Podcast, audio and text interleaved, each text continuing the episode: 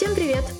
С вами подкаст «Люди как вы» Или «Люди как вы» и его постоянные ведущие Толик Рогальский и Валя Козлова. У нас сегодня необычный выпуск. Одиннадцатый выпуск пройдет без гостя. Толик, почему так получилось? Э, у нас был очень интересный гость с интересным бэкграундом, но он настолько интересный, что он не смог выдержать всей правды, и когда получил э, список вопросов, которые мы хотим ему задать, то прямо застеснялся и не пришел. Вот так Толик э, испугал человека, и мы остались без гостя сегодня. Ну, просто мы же всерьез рассуждаем на, на какие-то вещи, копаем, так сказать, глубоко, а человек не готов погрузить широкую публику свою жизнь так глубоко. Но ничего, мы не расстраиваемся. Да, мы решили не устраивать перенос записи, потому что у всех уже все спланировано, у нас режим, и сделать выпуск вдвоем, без гостя. Вот. Тем более, что я недавно рассказывала всем своим друзьям, как я придумала систему продуктивности себе. Ну, как придумала, поднатаскала из каждых э, мест разных советиков и настроила под себя. И у меня все просили рассказать подробнее, но так как это очень много всего рассказывать, я по пообещала, что я напишу об этом пост. И не написала. Валь, ты не стесняйся. Это называется придумала. Когда никто вот прямо э, точно так же тебе этими же словами тебе не говорил так делать, ты нигде не вычитала. Ты собрала из разных мест какую-то под себя подходящую систему. Это называется придумала. Тихо э, спиздил и пошел, называется нашел. Да. Да. Э, вот. И, короче, мы сегодня решили поговорить о продуктивности, сделывании дел, целях и прочем успешном успехе. Толик, ты вообще как? Чувствуешь себя продуктивным человеком? На 4 из 5. Вот эту единичку, которую я себе не дописал, э, я называю праведной ленью, что ли. Дело в том, что нельзя браться за все дела, потому что израсходуешь всю свою энергию, а 20% дел, которые ты сделаешь, скорее всего, ни, никакого результата не принесут. И чаще, вот если ты прокрастинируешь что-то, в итоге оказывается, что оно и не надо. И чтобы не делать как бы ненужные вещи, нужно иметь какую-то здоровую э, долю прокрастинации. И, собственно, поэтому 4 из 5. Слушай, ну неплохо. В целом можно сказать так, что можно делать 20% всех запланированных дел, дел потому что только 20% по, по принципу Паретта приносит 80% результата. Тоже, тоже вариант. Да. Ну, дело в том, что мы не знаем, какие именно 20%, ну ладно. Ну, вообще надо дать немножко вводных, потому что я работаю не совсем как все-все. У меня есть корректариум, да, это мой проект. У меня там нет никакого руководителя, и я там сама себе решаю, что, что как делать. Вот, еще у меня есть там парочка идей для стартапов, и я их тоже делаю, обрабатываю. Плюс у меня мало встреч и мало звонков. То есть мой день, в принципе, планирую я сама, ни под кого не подстраиваюсь. По корректариуму, то, что я в основном делаю, есть два типа задач. Это задачи на операционные, для, для поддержания деятельности, и задачи для роста которые меня куда-то приведут потом. И была проблема такая, что всю, весь мой день занимали только операционные задачи, только рутинные, поддерживающие, а на какие-то важные задачи по развитию ни времени, ни энергии не оставалось. Вот ты, Толя, как справляешься с тем, что куча входящих таких рутинных как, как ты находишь время для, для задач по развитию? Я шутливо называю эту методику «делегируй, властвуй, унижай». Дело в том, что действительно любой проект, который ты запускаешь, он требует, э, для того, чтобы он качественно функционировал, он требует постоянного какого-то присмотра, и часто этот присмотр как бы съедает все, все твое рабочее время. Поэтому э, мой стиль, так сказать, это запустить и передать в управление, там, после первых каких-то результатов, отладок, передать в управление другому менеджеру, которому там я буду помогать первое время, а впоследствии он э, заберет проект. И, собственно, в Монобанке у меня таких было 11 проектов, которые так успешно были переданы другим менеджерам. Здорово, молодец, Толик. У меня не так много менеджеров, и они супер загружены обычно, поэтому задачи по развитию я всегда делаю сама, точнее, никогда не делала раньше сама, потому что откладывала все время из-за рутины. Вот, но это все равно было проблемой, потому что я человек амбициозный, хочу много чего добиться, но когда я вижу, что ничего не идет, никуда не развивается, меня это расстраивает, и я долгое, очень долгое время я не понимала, в чем проблема, потому что мне казалось, что я перечитала столько всего о продуктивности, что я столько всего знаю, и вроде бы это все у меня есть, и как будто бы дело во мне. То есть как будто бы я узнала все варианты возможные, все применила, и ничего не вышло, и это какое-то вообще проклятие большое. Но это оказалось не так, потому что как-то вот в последнее время около Нового года, вот в такие новогодние праздники, мне почему-то на глаза одновременно попалось очень много разных штук по продуктивности и по планированию, и по целеполаганию, которые подсветили те моменты, которые я думала, что я делаю, но я не делала. И оказалось, что мне только казалось, что я все знаю, все делаю, на самом деле ничего я не делала, и это все было фикция. И я решила все изменить и выстроила себе систему из кучи разных источников, там, начиная от банальных uh, Getting Things Done, до техник пустого инбокса Максима Дорофеева, до всяких других ребят, которые тоже об этом пишут, у всех есть какие-то свои советики, свои прикольчики. И я вот так вот надергала себе систему. Придумала, Валя. Давай придумала, говорить. Придумала, да, при, придумала. Короче, пер, первая идея такая, что надо ставить цели не на год, а всего лишь на три недели. Три недели это такой период, который точно можно покрыть целями, которые будут релевантны. Потому что сейчас всего лишь начало февраля, а если бы я поставила себе цели на год в январе, они бы уже сегодня, как я, как я смотрю сейчас по себе, они бы сегодня уже не были для меня релевантными. Поэтому берем, планируем в течение трех недель, точнее на три недели.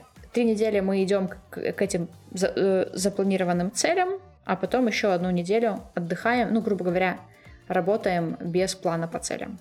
Что ты думаешь, Олег? У тебя есть какие-то планы и цели на какой-то период свой? Ну, всегда мои планы базируются на текущих проектах, которые я запускаю на стадии этих запусков. Обычно как происходит? У нас же есть общий цикл э, разработки, начинается от э, расписать задачу, положить в бэклог, и в зависимости от приоритета этой задачи ты можешь про нее забыть уже там на полгода, например, и через полгода до нее дойдет время, и тогда ты активизируешься, начинаешь это э, там, созваниваться, прорабатывать э, и так далее. И вот, э, вот в потоке вот этих вот нескончаемых циклов, у нас же много задач на одного менеджера, Получается, у тебя одна задача сейчас приоритетная, ты по ней включен, другая менее приоритетная, ты там через неделю в нее включаешься. Получается, что планировать надолго и, и не получается. Планируешь всегда, ну, так, чтобы с уверенностью сказать до конца недели, если честно, вот недельные такие планирования. И то это не происходит в формате планирования. Не выписываю себе задачи, я просто знаю, на чем я буду фокусироваться эту неделю. Ну, иногда, иногда бывает до двух недель. А у вас э, разработка идет спринтами по agile? Да, да. А сколько спринт длится? Две недели должен, по факту длится 3-4. Понятно. Ну, примерно так же, кстати. Вот. Почему говорят, что, например, вот три недели плюс одна? Я после первого такого спринта так сильно устала. И я прям поняла, что это одна неделя без ничего, она мне нужна. Второй пункт цели, цели, которые ставить, их должно быть не более трех на спринт. Ну, это, конечно, цели не какие-то супер глобальные, не какие-то супер мелкие, а реально достижимые за три недели и важные. То есть те, которые к чему-то тебя ведут, к чему-то тебя продвигают. И таких ставить не более трех на спринт, иначе можно угореть. Было, был у меня период, я по 8 проектов в месяц запускал э, и не угорал. Э, но, конечно, в долгую так не получается. У меня скорее да и в компании у нас, в принципе, есть ощущение, что накапливается куча всего срочного, мы это все быстро разгребаем, а потом работаем долго без планирования. Ну, такого вот прямо... Скрупулезного. Скрупулезного, да. Ну, то есть какие-то там есть вещи, основные вехи, да, для компании. Но даем себе выдохнуть, побежать опять дальше и быстро сделать много. Здорово, это очень экологично, мне кажется, потому что все время так сильно ебашить э, без продыха, это очень ведет, в общем, к выгоранию. Дальше. Цели должны быть не только смарт, да, вот это вот измеримые, релевантные, привязанные ко времени и прочее, но еще должны полностью лежать в зоне, в зоне моего личного влияния. То есть никак от других людей не зависеть. Ну, то есть Например, вот у меня, а, я думала, что я хочу поставить цель поговорить с одним потенциальным инвестором для моего стартапа. И это плохая цель, с точки, э, потому что у меня нет влияния на то, э, согласится ли со мной поговорить кто-нибудь из инвесторов. я не могу это контролировать. Я, то есть, возможно, я сделаю все, все, что я могу сделать, но за эти там три недели ни один инвестор не сможет поговорить со мной, как минимум у него может времени на меня не, не быть. Поэтому цель нужно ставить так, чтобы она только от меня и зависела. Ну, например, написать 20 писем потенциальным инвесторам. Или что-нибудь такое, что я точно смогу сделать, несмотря ни на что. Как тебе такая идея, Толик? Меня немножко режет слух цель написать 20 писем. Я бы ставил цель все-таки привлечь инвестиции. Конечно, за три недели можно не привлечь инвестиции, и это немножко не соответствует твоей стратегии. Вернее, нельзя привлечь инвестиции. Но когда ты ставишь себе какую-то endpoint, ты видишь, ты видишь, что тебе нужно в итоге от всего, что ты делаешь, получить, например, привлечь инвестиции то задача написать 20 писем превращается из той, которая у тебя распланирована на эту неделю, ту, которую ты должен сделать, э, ну, ты можешь сделать условно там э, за следующие два часа, потому что все остальные задачи гораздо сложнее, а, ну, и ты начинаешь с легкого. И, соответственно, ты вот такие задачи э, быстрее закрываешь и, и не тянешь с ними, потому что они у тебя запланированы, и, и ты к ним подходишь как к отдельным задачам. Ты просто сел и написал письма. Это, это намного сложнее задача, чем кажется. Конечно, написать текст 20 писем это не так сложно, но эта задача на самом деле в себе таила вот что найти места, где искать инвесторов вообще, что, где они водятся, понять, как их а, от, отбирать, по какому принципу выбрать этот список, которым надо написать письма. Потом надо посчитать о каждом из них отдельно, внимательно, чтобы понять, будешь ли ты со своим проектом им вообще интересен и релевантен. Потом надо составить pitch-deck, презентацию своего стартапа. Это тоже задача на много-много часов. Потом надо написать каждому письмо немножко персонализированное, чтобы ему было понятно, что это не массовая спам рассылка, а что человек заморочился и знает, по какому поводу этому инвестору писать. И когда вот, ну, это как бы общая задача написать 20 писем, а когда ты понимаешь, э, с чего она на самом деле состоит, ну, это довольно сложная задача, довольно серьезная и объемная. Понимаю, но это же не задача написать 20 писем. Ты перечислила много задач. Да. И я бы их расписывал как много задач в таком случае. Это как бы не прям задача, это как цель, иметь 20 отправленных писем потенциальным инвесторам за три недели, да, а и в течение трех недель ты ищешь э, этих людей, э, выясняешь, кто они, что они, что им интересно, как им писать, куда обращаться, и, и, и делаешь это, собственно, потому что ну, ты, ты не хочешь абы кому, любым первым 20 э, найденным людям с припиской инвестор просто отправить холодное письмо без, э, без ничего. Я просто небольшой фанат. В любом случае это будет холодное письмо. Пусть оно будет э, продуманное, с классным контентом, действительно описывающее. Но если говорить конкретно про эту задачу, то ну, я бы подходил к ней иначе. Я вижу, как инвестируются деньги, потому что общаюсь с людьми, у которых есть деньги. И оно немножечко не так работает. То есть оно все-таки больше про эмоцию, нежели про действительно какой-то расчет. Вот расчетами занимается инвестфонд. И на самом деле первое, что нужно сделать э, стартапу, который, у которого есть какой-то MVP, это пойти в инвестфонд, потому что инвестфонд, э, менеджеры инвестфонда, они, у них работа заключается в том, чтобы не пропустить ни одного интересного стартапа. Поэтому они общаются со всеми. А поскольку они э, ну, достаточно контактны и хорошо подкованы в вопросах поднятия инвестиций, то они помогают любому стартапу, даже если они сами ему не, ну, не верят в эту идею, они помогают сформировать правильный pitch-deck, они говорят, что нужно доработать, чтобы привлечь инвестиции, они, по сути, бесплатно консультируют тебя. И тогда, когда вот ты с ним пообщался, даже если они в тебя не инвестируют, ты много получаешь э, полезного от общения с ними, и потом уже можешь и, и письма рассылать. Я с тобой согласна, Толик. Но это было просто пример. Это, да, это, это не совсем такая задача, которая вот прям идеальная. Это я просто привела пример. Дальше. На достижение этих целей необходимо выделять не более трех рабочих часов э, в день.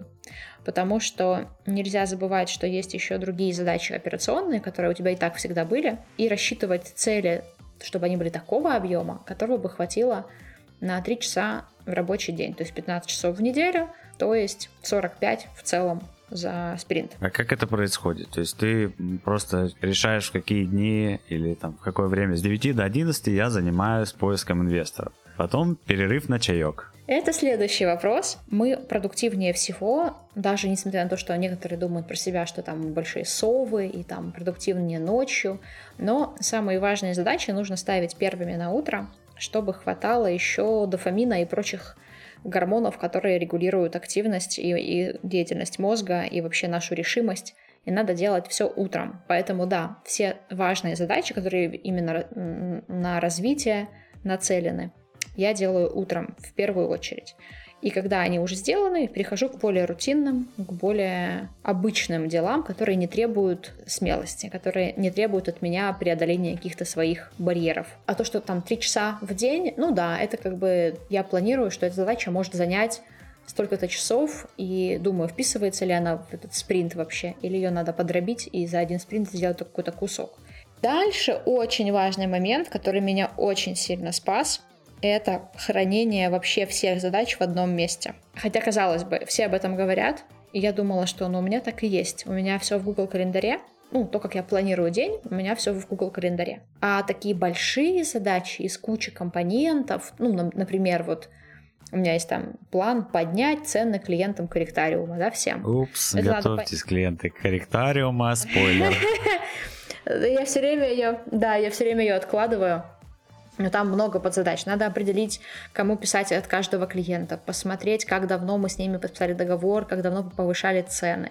Надо посмотреть, как они вообще довольны ли нашими услугами. Надо подумать, э, ну, нужно у них нужно письма каждому отдельно написать лично. Это вот такая задача большая. И это вот такие задачи у меня хранились в Trello по разным там столбикам. И казалось бы, да, ну вроде бы все в одном месте, вот у меня Trello, вот у меня Google календарь, класс, бери и делай. Нифига не работало, потому что я, я открывала ноутбук, там мне кто-то что-нибудь уже написал, э, там какая-то э, штука произошла, нужно посмотреть. Тут, ой, смотри, там новый исполнитель, давай посмотрим, как он там нам напереводил. А вот новый клиент, ему бы неплохо документы выслать, а вот новый клиент, ему бы с ним бы там неплохо созвониться, а вот что-то еще. И так я раз-раз-раз, день и закончился. Хотя вроде бы все задачи в Google календаре и в Trello написаны. И что для меня сыграло ключевую роль, это, во-первых, я перенесла абсолютно все из Google календаря и Trello в Todoist. Это такое приложение для... По сути, это как бы списки задач для планирования. И там разбила все задачи на проекты. Проект личное, проект здоровье, проект корректариум, проект стартап 1, проект стартап 2, проект подкаст. Там тоже есть задача. Конечно. Смонтировать, записать, описание написать, э, вот, и так далее. Все это там есть. И перенесла оттуда совсем все. Это первое, то есть все вообще в одном месте. А второе — это то, что я каждый вечер планирую следующий день, конкретно выбираю, что я конкретно буду делать в какой-то конкретный момент времени. И таким образом заполняю 6 часов рабочего времени из 8. А 2 часа оставляю на какие-то форс-мажоры и внезапные входящие штуки. Вот это вообще был геймчейнджер полный. И благодаря этому у меня не было возможности прокрастинировать в отношении сложных, важных задач по развитию и делать эту вот всю рутину, которая на меня сыпалась входящими от других людей. Я правильно понял, что у тебя было записано в календаре вот раньше? 10 часов ты там с 10 до 11 делаешь что-то. А ты это не делала, потому что тебе входящие какие-то приходили письма или сообщения или звонки, и ты переключалась на другие задачи. Э, да, то есть раньше я не планировала день четко, я себе просто писала в календаре какие-то э, задачки, чтобы не забыть. Ну, например, я вижу, там упало письмо, где клиент просит прислать ему акт сверки за прошлый год. Если я пишу как бы в Google календарь, сделать акт сверки и там ставлю как-нибудь. И вот оно у меня не было привязано к какому-то конкретному времени. Это просто была как одна из задач, которые нужно сделать в ближайшее время, когда именно ближайшее не очень важно, оно в ближайшее.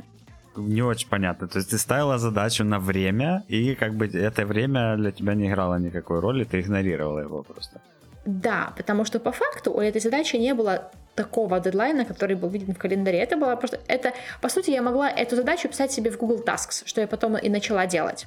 У меня потом был э, список в Google Tasks вот таких задач, которые не митинги, не встречи, не звонки, а просто вот там сделать акт сверки. Я их писала в Google Tasks, в Google календарь, и могла перетаскивать из Google Tasks в Google календарь, чтобы там себе показать, что мне нужно это сегодня сделать. Не завтра, а вот сегодня. Очень сложная система. А, а скажи, у тебя было такое, что вот э, прошел день, ты уставшая уже не, не пошла в календарь, например, что-то там перетаскивать. На следующий день ты уже смотришь в календаре новый день, а задачи, которые в предыдущий день ты не сделала, потому что э, они не обязательно были у тебя в предыдущем дне, ты забыла как бы перенести дальше, в итоге они потерялись. Нет, такого у меня никогда не было. Во-первых, я обычно все-таки сделывала все эти задачи за день, а те, что не сделывала, как-то успевала переносить на следующий, а из следующего дня я видела задачи за предыдущий и могла там увидеть не сделанные и перетащить в сегодняшний, потому что у меня week view, да, я вижу всю, всю неделю в Google календаре. Не день, не месяц, а неделю. Но это была не проблема. Проблема, то есть я вроде бы все то, что планировала сделать вот таким образом, я вроде бы и сделывала, но эти планы были не те. То есть там, там были э, задачи посмотреть того исполнителя, как справился, сделать правки тому исполнителю, написать там красивое письмо клиенту о том-то, там показать своим девочкам-менеджерам, как сделать то-то, поговорить с там или там проверить новые посты для наших телеграм-каналов, которые сделали другие люди. И эти все задачи, они как бы нужны, но они не, не должны заполнять 100% рабочего времени, потому что это будет топтание на месте. Это никуда в итоге не ведет кардинально к чему-то большему. Но для меня это звучит так, что ты занималась как будто бы микроменеджментом, а теперь переключилась на стратегические задачи. Я не занималась микроменеджментом, потому что, ну, как бы я не влазила в, в зоны ответственности других людей да, у меня есть менеджеры, которые делают вот это, есть редакторы, которые делают вот это. А я как бы делала свои задачи, но я ими заполняла весь день, день получался очень рваный, Плюс там какой-то имейл пришел, я почитала. Плюс я вспомнила, что мне доктор советовала купить витамины, я их там на, пошла на iHerb заказывать.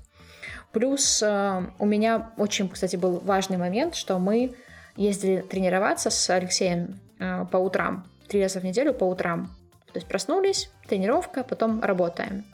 И четвертый день рабочий у меня утром была психотерапия. И как получалось? Получалось, что мы еще и вставали довольно поздно по сравнению с обычными людьми, которые работают на работе.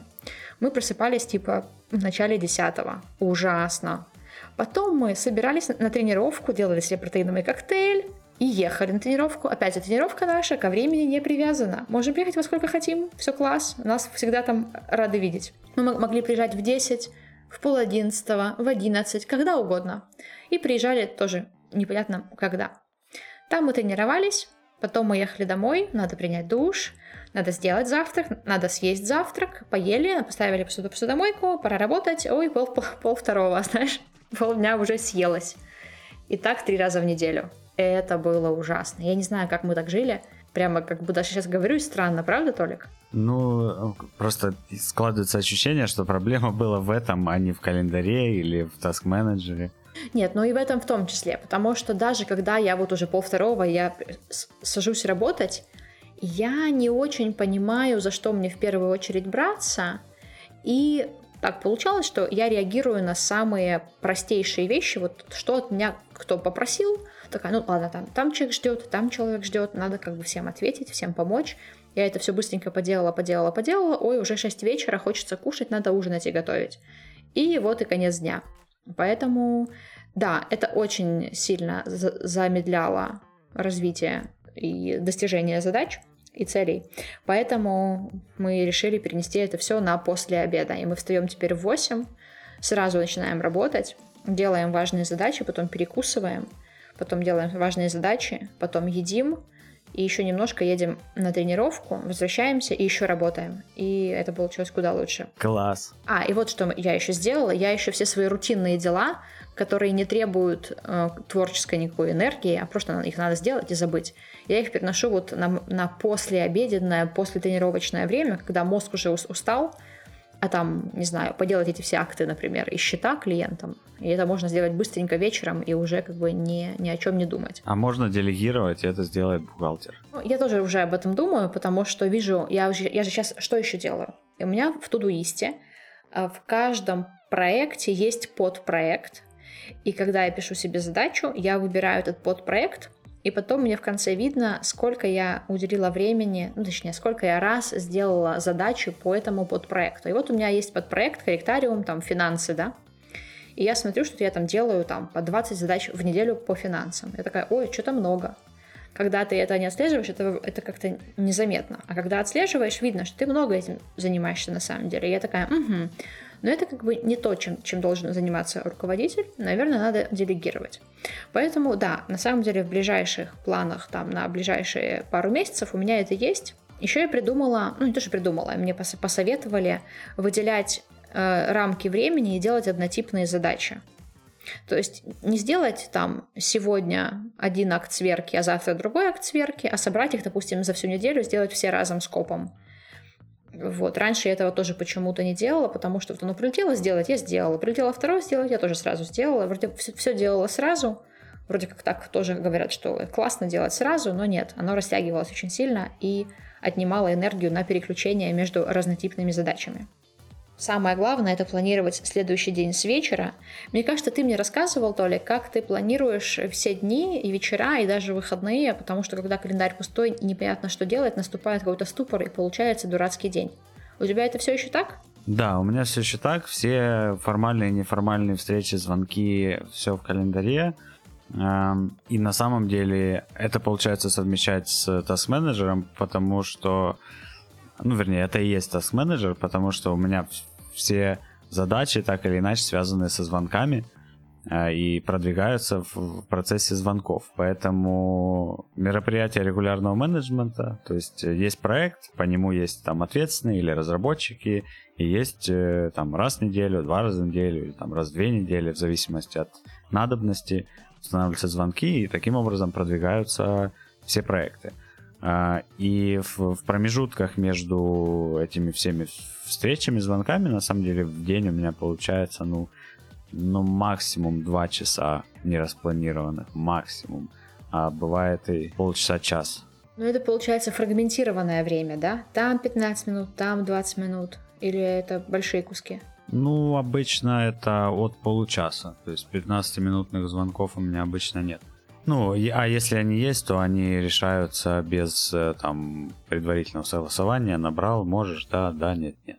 Я просто к тому, что очень многие жалуются, что если много звонков в течение рабочего дня, ты все время только разговариваешь, а когда, ну, а если тебе еще надо сделать какие-то дела, там о чем-то подумать, что-нибудь глобальное сделать, у тебя не остается ни времени, ни энергии на эти вот дела, которые ты сам делаешь, а не просто болтаешь по зуму. Вот, и тогда рекомендуют смещать все звонки на один, ну, допустим, на, на послеобеденное время и созваниваться только после обеда со всеми, а до обеда делать какие-то важные стратегические вещи.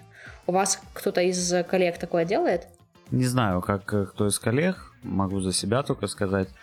Чем больше у меня загружен календарь, тем больше я успеваю и вне календаря. Сто процентов. Потому что ты понимаешь, что у тебя временных слотов нет, и ты выкраиваешь время на задачи, которые действительно важны всеми правдами и неправдами. А я приоритизирую для себя задачи по принципу, а сколько людей держит то, что я сейчас не делаю эту задачу. То есть чем больше людей вовлечено в задачу, тем более приоритетная она для меня. То есть если там дизайн команды и разработчики все меня ждут, то я прямо сейчас сажусь и делаю, и как бы все остальное двигаю. Или там планирую, что я это сделаю в первую очередь. Так вот, в перерывах между этими звонками я делаю все задачи, которые мне нужно делать, потому что другого времени я знаю, что у меня нет. И дальше пошло. Если, если время еще остается, захожу в Telegram. Я на самом деле много об этом рассказывал в подкасте Рогалики. Там у нас есть про продуктивность э, целый выпуск. И э, смотрю, кто мне пишет. Примерно знаю, кто на какие темы мне пишет. И начинаю заходить в чаты там в выборочной э, очередности. Просто на, на уровне базового понимания, о чем эти люди мне пишут. Я смотрю на сообщения. Либо я, ну, если могу прямо сейчас решить вопрос, я его решаю, забываю. Э, либо я выхожу из чата, отмечаю его как непрочитанный, для того, чтобы вернуться, когда я позже у меня будет время разобраться с этим вопросом. А, так я прохожусь по всем чатам. Если остается время, я иду в почту, там делаю то же самое. И в inbox е тоже, я не читал про джедайскую технику пустого inbox а, но я только слышал, что она есть. На самом деле, мне кажется, что у меня принцип э, похожий. Я стараюсь, чтобы у меня не оставалось в inbox е никаких писем, э, а те, который у меня в inbox е, я использую как э, to-do list. То есть, если письмо лежит в inbox е, это значит, что мне еще на него нужно как-то отреагировать. Либо ответить, либо там переслать кому-то, либо там подумать и ответить. Ну, в общем, это просто одна, одна из задач. Значит, он в inbox е. Если это не задача, он уходит в, в архив. Как-то так.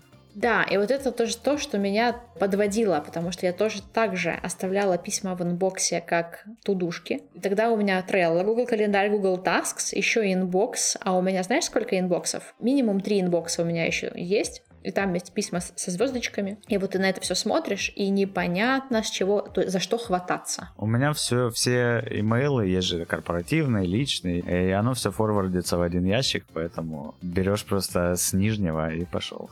Что такое вообще, мы, мы, кстати, не сказали, может, кто не знает, что это техника пустого inbox а. Э, смысл этого принципа такой, что inbox по умолчанию должен быть пустым, когда письмо приходит, ты его читаешь и думаешь, это письмо тебе надо там когда-нибудь, оно тебе пригодится еще. Если да, отправляешь в архив. Если нет, удаляешь. А если нужно сделать какое-то действие по письму, ответить, переслать, что-нибудь сделать, что угодно, то оно остается в inbox е до тех пор, пока это не будет сделано. Ну, я давно это уже на самом деле использую, но то, что inbox почты превращался в еще один to-do list, меня тоже подводило, потому что это еще одна еще один стек задач, которые надо было делать, и непонятно, когда их делать без плана. А Todoist сейчас у меня, то есть если приходит письмо, и это задача, я переписываю эту задачу в Todoist и планирую на какую-нибудь дату, когда мне ее сделать. И тогда я точно знаю, что я ее сделаю тогда-то. Просто железная хватка, выдержка, не знаю что, но я знаю, что... Дисциплина. Дисциплина, да, но э, я знаю, что у меня бы на, на self-management уходило бы столько времени, что я бы расстраивался, что я занимаюсь этим, а не э, какими-то задачами, которые я мог бы закрыть прямо сейчас. Это иллюзия. Это не занимает так много времени. То есть я поставила, я сделала research по инструментам, обожаю делать research по инструментам. Я сравнила все варианты, поставила Todoist. Вообще, TickTick есть такой инструмент, TickTick. Он даже лучше по функционалу и стоимости, и по всем вообще вопросам. Я его не выбрала, потому что там не было цветных маркеров для проектов. Там все одинаковое, бледно-серенькое, и нет никаких способов визуально выделить проекты. Поэтому я, ладно, думаю, остаюсь на Todoist е. Туда все перенесла. Это заняло у меня, ну, research занял, может быть, часок. Перенесение задач заняло, не знаю, минут 20-30. Это ничего по сравнению с тем потерянным временем, которое я тратила еженедельно на э, делание ерунды.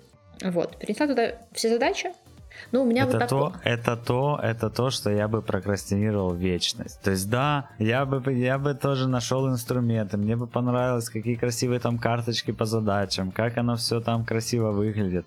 Но реально ввести себе это в ежедневную как бы рутину, ну это, блин, так столько для меня усилий, прямо неподъемный был бы проект. Не знаю, мне так нравится организовывать все по полочкам. Когда появляется структура из хаоса, я испытываю невероятный кайф, поэтому я больше всего люблю вот эти вот все сортировочки, все на местах. Там даже есть еще э, совет, который все пишут, что э, когда вам приходит какая-то задача, вы ее скидываете в inbox, ну, есть такое понятие, как inbox э, в этой в, в, в программе в Todoist е и в других. Это как бы не сортированные задачи, просто вот свалка. И раз в неделю сортируйте inbox по разным категориям, проектам, присваивайте им важности, приоритеты, даты и так далее. И я этого не делаю, потому что у меня как только появляется какая-то задача, я сразу думаю, ага, это такой-то проект, когда я это сделаю, тогда сделаю, угу, какой приоритет, все. И у меня за секунду все рассортировано и придумано, и поставлено в список. Ну, это, видимо, какая-то моя такая склонность к сортировке вещей. Ну, это хорошо, потому что если сортировать задачи раз в неделю, то это все задачи как минимум неделю не будут сделаны. Да, это фигня на самом деле, это фигня. Я, я, я за то, чтобы сортировать сразу и сделать столько проектов и подпроектов, сколько надо для корректной сортировки и не париться потом об этом. Плюс еще есть такое правило, которое тоже, по-моему, из Getting Things Done, что если задача займет менее 5 минут, никуда ее не пишите, просто сразу сделайте. И у меня эта фишка не работает, потому что очень много моих задач не занимают много времени, а, и если бы я их не записывала и не вычеркивала, у меня бы куда-то уходило полдня и не, непонятно куда. И я бы немножко удивлялась бы, а что я делала весь день, если у меня там перечеркнуто в тудуисте всего три задачи. А так я пишу себе даже самое маленькое, какую-то маленькую задачку, я все равно пишу и вычеркиваю, потому что вот это вот вычеркивание, оно придает нам еще дофамина, который нам позволяет делать следующую задачу. Это очень важно, ощущение, что ты что-то сделал. Поэтому записывание и вычеркивание – это замечательный способ. Но не для всех работает. Например, когда еще в привате работал, Дима Дубилет просил каждый вечер писать э, отчет, называется «Как?». Типа «Как я провел день?». Э, в теме письма пишешь «Как» и «Дата», и как бы в теле список э, того, что ты делал сегодня за день. Ну, просто, чтобы все были в контексте, кто чем занят. Это настолько было для меня сложно. Невозможно было себя заставить отвлекаться от задач для того, чтобы записать, какую ты уже сделал, какую ты сейчас будешь делать, и вот это все держать в голове. А потом такое количество задач за, за день закрываешь, что в конце дня реально сесть, уже когда у тебя нет никаких сил, хочется скорее уйти домой, сесть и выписать все, что ты за сегодня сделал, ну это просто адский ад. Вот именно, Толик, вот именно. Тебе не, не нужно и нельзя это в голове держать. Это, это неправильно, это твое, твою мысленную энергию тратит на ерунду. А когда ты даже, окей, пускай это не будет тудуист, если ты себе на листочке, у тебя есть листочек дня, и ты в этот листочек вписываешь какими-то символами условными, которые только тебе понятны, что ты сделал по ходу делания, это занимает половину секунды, какая-то корлючка а потом в конце дня ты видишь э, эти корлючки на листике, понимаешь, что ты и сделал и как, пишешь этот отчет за 3 секунды, и у тебя появляется ощущение того, что ты много, много чего сделал. Получается ощущение «я хорошо поработал». У меня просто всегда есть ощущение, что я много чего сделал и хорошо поработал, и я доволен своей продуктивностью, поэтому, наверное... Толик, ты вот это вот, понимаешь, э, ты очень э, молодец большой. И очень хорошо себя оцениваешь, и себя веришь, это большая редкость и тебе все немножко завидуют, если что. Спасибо, Валя. У, у меня не так. У меня, у меня так, что я, я делала весь день дела, делала, делала, делала, делала. Конце дня, а что я сделала? И не помню. Реально не помню. Хотя я ощущаю, что я устала, и весь день была чем-то полезным э, занята. И тогда я открываю сделанное в, в Тудуисте и смотрю вычеркнутые задачи за сегодня. И вижу там 25 задач офигенно хороших. И думаю, класс, вот что я сделала. Понимаешь, такая у меня память? У меня была мечта, ну, такая микро, микро мечта, а, вести блокнот. Я очень люблю блокноты, всякие ручечки, вот эти все штучечки. И я несколько раз покупал себе классные блокноты, но я понятия не имею, что писать в блокноты и зачем, в принципе, люди их используют. И, ну, мне кажется, что вот лично для меня точно так же было бы с какими-то таск-менеджерами. Ну, потому что, по сути, как я понимаю, блокноты люди используют как таск-менеджер. Я с тобой согласна, что блокноты, ну, в моем случае почему-то не работают блокноты, хоть я и люблю констовары, но я не могу, я не могу смириться с тем, что написано пером, не вырубить топором. Знаешь, очень в Тудуисте я очень много задач удаляю, переношу, перепланирую. Для меня это комфортно и нормально. В блокноте что приходится черкать, стрелками переносить. Это вот это вот, или, или особенно, что переписывать по много раз. Вот у меня задача придумать описание для подкаста там каждую среду.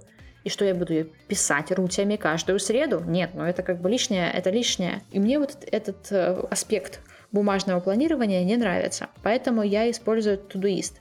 Но ты говоришь, что ты не знаешь, что писать в Тудуисте. А я тебе отвечаю, что ты знаешь, когда у тебя есть фреймворк. Когда у тебя есть четкие условия, напиши все свои задачи в одно место, в Тудуист написал. Запланируй себе завтрашний день. Запланировал. В конце дня посмотри на свой день, на оставшиеся задачи, и если ты их не успеваешь сегодня сделать, перепланируй их на другой день. И у тебя тоже в, в Todoist е остается пустой inbox, как бы вечером, да, у тебя уже ничего не осталось, все перепланировано на потом, если ты не успел сделать, либо все повычеркнуто, повычеркнуто, вот, и ты молодец, и ты можешь посмотреть, что ты сделал. Плюс еще в моей методике авторской. Есть еще такой пункт, что вечером я пишу очень краткий такой комментарий достижения и благодарности. Достижения я пишу, что я сделала важного. Может быть, я что-то закончила, какую-то важную штуку, или сделала что-то смелое, или сделала чего-то много. И я пишу как бы что-то хорошее, что я сделала, чтобы почувствовать э, прогресс, чтобы почувствовать э, какой-то, ну, какой-то есть итог этому. А благодарности — это благодарности людям или чему угодно на самом деле, ситуации, все, что хочешь. То есть я такая думаю, так, чему я благодарна за сегодня? И оказывается, что очень много чему благодарна, и это позволяет, это как бы нам напоминает что все у нас хорошо и что не надо сваливаться в уныние. Это, ну, это, это все как бы звучит немножко ванильно. Я такое не люблю. Вот эти вот все э, розовые блокнотики, дневник благодарности, вот это вот все, это, это не мое по, по духу. И я бы этого не делала, если бы я не посмотрела офигенные подкасты и видео с нейросайентистом, нейро, нейроученым, нейрофизиологом из Стэнфорда. Его зовут Эндрю Хуберман, по-русски, наверное, Губерман, но я его смотрю на английском.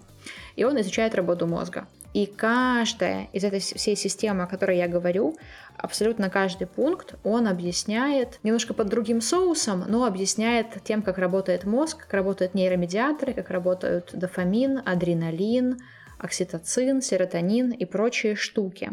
И вот это вот вечерние итоги дня, они помогают выработке окситоцина, и ты чувствуешь счастье, умиротворение, уходит тревожность, и ты можешь спокойно провести вечер и быть как бы, и потом хорошо поспать. В общем, это очень классно, что я нашла место, которое это объясняет с точки зрения физиологии. Теперь я в это верю сильнее, чем, бы, чем без этого. Это очень интересно, потому что для меня это вообще недостижимые какие-то вещи, ты говоришь. Ну, с точки зрения того, что если я ухожу с работы и чувствую, что я что-то не доделал, я не ухожу с работы, я доделываю.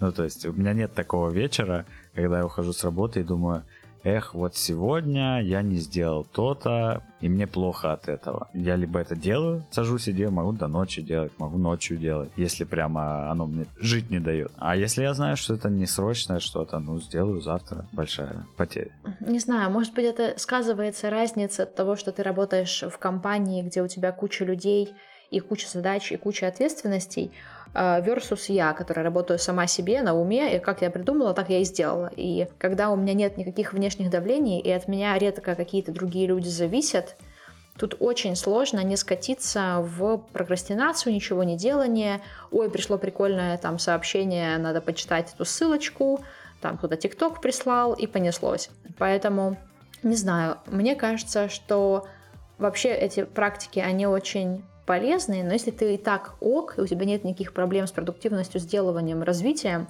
то и хорошо, то и отлично, и молодец. Это не то чтобы универсальный рецепт для всех. А расскажи, пожалуйста, ты несколько раз за этот э, подкаст сказала сделать что-то смелое.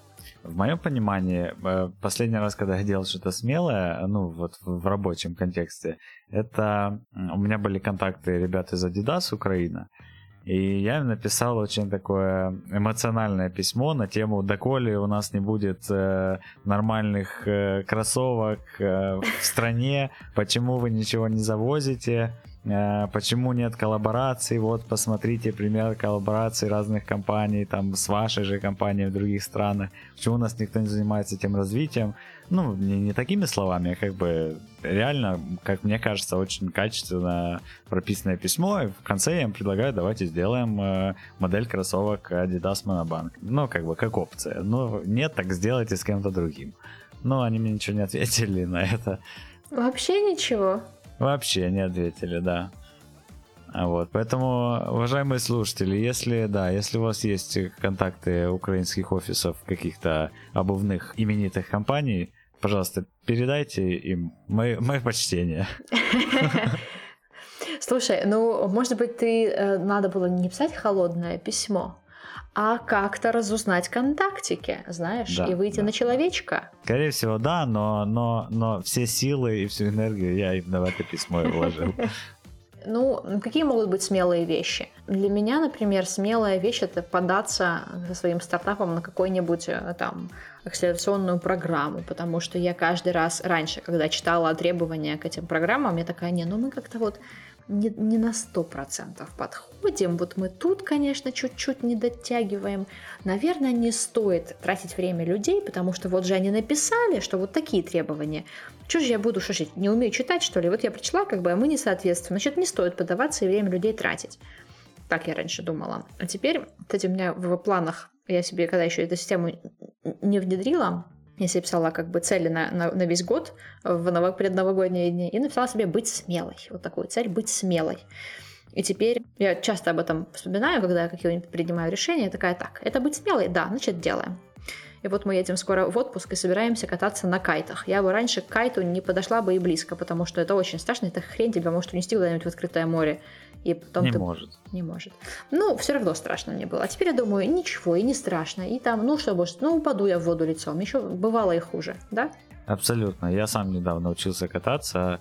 Э, вообще не страшно, не больно и не быстро. И, в общем, это мой очень, спорт, это мой спорт, отлично. Очень, очень все комфортно, очень все комфортно.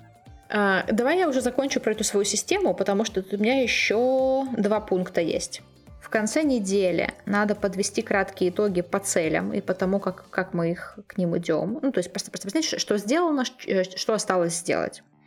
В конце спринта надо посмотреть итоги на весь спринт, на все эти три недели, э, итоги, делать какие-то выводы, может, о себе, о своих там способностях, и, может быть, что-то изменить. Как бы эта система, она ведь живая, надо отслеживать, что работает, что нет, и подтюнивать все время. И последнее – это заранее планировать себе награду за успешное завершение спринта. Как-то так. И теперь я совершенно другой человек с этой системой, и теперь я очень много и, как мне кажется, успешно сделываю всяких дел – чувствую себя большим молодцом, и наконец-то у меня получается вечером после очень продуктивного дня очень спокойно отдыхать получается. Я могу кино посмотреть, я могу сериал посмотреть, я могу книжку почитать не про дела, а просто отдыхательную книжку без угрызений совести. Это просто другая жизнь. Прикольно.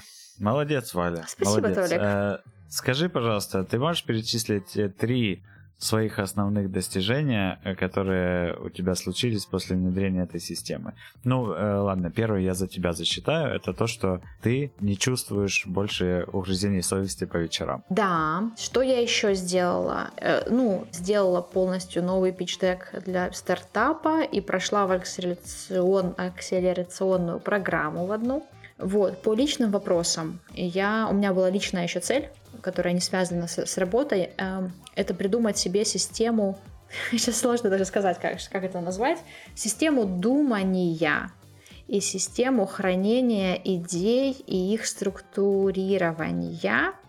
То есть, что я, что я хотела сделать? Я хотела научиться использовать майнд-карты, либо подобные инструменты для того, чтобы вести то, что называется knowledge management – систематизировать свои знания или исследования в какой-то области. И я все эти три недели исследовала разные инструменты. Есть очень прикольные инструменты, которые сделаны для researcher ов, для ученых, для писателей, такие как Roam Research или Obsidian. И еще есть парочку таких. И я всякие mind-карты исследовала очень пристально, потому что, как оказалось, очень много приложений mind-карт, но не у, но не у всех из них есть важные для меня функции. Например, в каких-то mind-картах ты не можешь сделать заметку к пункту. Вот. И я это все исследовала, исследовала и придумала для себя, что я буду использовать Xmind как mind-карты, потому что все эти Roam Research и Obsidian это для меня был overkill. Они слишком сложны и не выполняют э, моих задач. А какая у тебя задача перед mind-карт? Ну вот смотри, ты делаешь, например, стартап, у него есть куча разных аспектов. Есть аспект привлечения инвестиций, есть аспект маркетинг, есть аспект разработка, дизайн, эм, партнеры, потенциальные какие-то там сотрудники и так далее. И тебе нужно это как-то все где-то хранить. У меня это раньше все было в Notion. У меня была страничка Finances, страничка там Product, страничка э, потенциальные пользователи или там и так далее. И это все было в такой системе древовидных заметок. Но из-за того, что этот инструмент он не показывает тебе сразу все, ты можешь только подумать о чем-то конкретном и открыть что-то конкретную страничку. Нет какого-то overview общего сверху. И оно получается, что иногда, а, ну, по крайней мере, Notion я перегрузила информацией очень сильно, и у меня там куча всего, и непонятно, что где лежит и где что искать. В общем, это не совсем то, как наш мозг устроен. У нас же мозг устроен вот как, вот как, как mind-карта, собственно говоря, она и была придумана, чтобы повторять то, как появляются новые нейроны, когда мы что-то новое запоминаем. Мы приаттачиваем новую информацию к какой-либо старой. Ассоциативный такой получается метод. И также по этому принципу работают и mind-карты. Это помогает за, запоминанию. Вот, я решила перестроить систему, ну вот, или там, допустим, слушаю какой-то курс полезный о чем-то. мне нужно эту информацию как-то себе конспектировать. И просто записывать важные point ы в блокнотик, конечно, лучше, чем ничего, но все равно потом мы эти, как выясняется, блокноты никогда не открываем. Они у нас пылятся потом с этими конспектиками, и все. То ли дело mind-карты. То ли дело mind-карты, которые ты Понимаешь как? Ты, эта mind-карта, она как живой инструмент. Например, ты послушал курс про таргетинг в Инстаграме. Ты туда что-то внес, потом ты узнал что-то новое про там Инстаграм или про таргетинг, или просто про цифровой маркетинг. И ты сделал новую карту, где таргетинг в Инстаграме это только одна маленькая веточка. А вообще вся как бы история крупнее и имеет намного больше элементов. И ты их дополняешь, и у тебя эта карта вырастает в огромную штуку. Да, но ты же ты вот прямо все свои знания во всех сферах хочешь на одной карте разместить? Нет, хочу разместить их по проектам, по очень крупным направлениям. Ну и плюс я всякие вещи хочу э, изучать и запоминать. У меня по память работает очень плохо. И чтобы она работала лучше, конспекты всего и вся, например, у меня куча непрочитанных статей в Pocket е, всяких полезных, и я хочу их помнить. И чтобы их помнить, их надо конспектировать в виде mind-карт, их соединять, объединять, и тогда я буду их помнить лучше. Что я тебе могу сказать? Если тебе помогает это чувствовать себя лучше, э, я только за. То и хорошо. Главное, чтобы по подъездам не шастали. Не шастали, да, да. Да, еще я очень надеюсь, что э, тот объем информации про self-management, который ты сегодня нам дала, будет полезен э, нашим слушателям. И э, мне на самом деле сложно оценить какое количество людей чувствуют себя непродуктивными по жизни или продуктивными. Поэтому остается только надеяться, что это будет э, многим полезно. Или радоваться тому, что все чувствуют себя продуктивными. Ну, кстати, ребята, напоминаем, что у нас новый телеграм-канал «Люди как вы», где можно комментировать, куда я, кстати, могу что-нибудь выложить по этой теме, какие-нибудь ссылочки на Эндрю Губермана и прочих ребят. Поэтому не забывайте искать наш канал, подписываться на него и читать нас еще и там. Вот. Да, и пишите там свои вопросы и касательно валенной э, техники. И только э, самомнение. И Спрашивайте, как он этого может добился. Быть, может быть, да, я как-то этого добился, и путем ваших вопросов мы узнаем вместе как. Как? Ну вот, вот такие дела. Спасибо вам большое, что послушали нас даже без гостей. Желаем вам хороших выходных и чувствуйте себя молодцами. И все-таки от меня небольшое пожелание. Делайте больше, чем планируете. Ну вот, сразу, да, сразу оставил планочку что, э, может быть, многие страдают, что они не, не сделывают то, что планировали, а ты говоришь, делайте еще больше, чем даже вы планируете. Вот так только. Нет, имеется в виду, что э, э, времени посвящать делам надо больше, чем э, планированию. Конечно. Планирование занимает 3 минуты в день. Ребят, только не слушайте, оно все нормально работает. Можно, надо просто как бы начать. Ну все, обнимаем вас. Всем пока. Всем пока.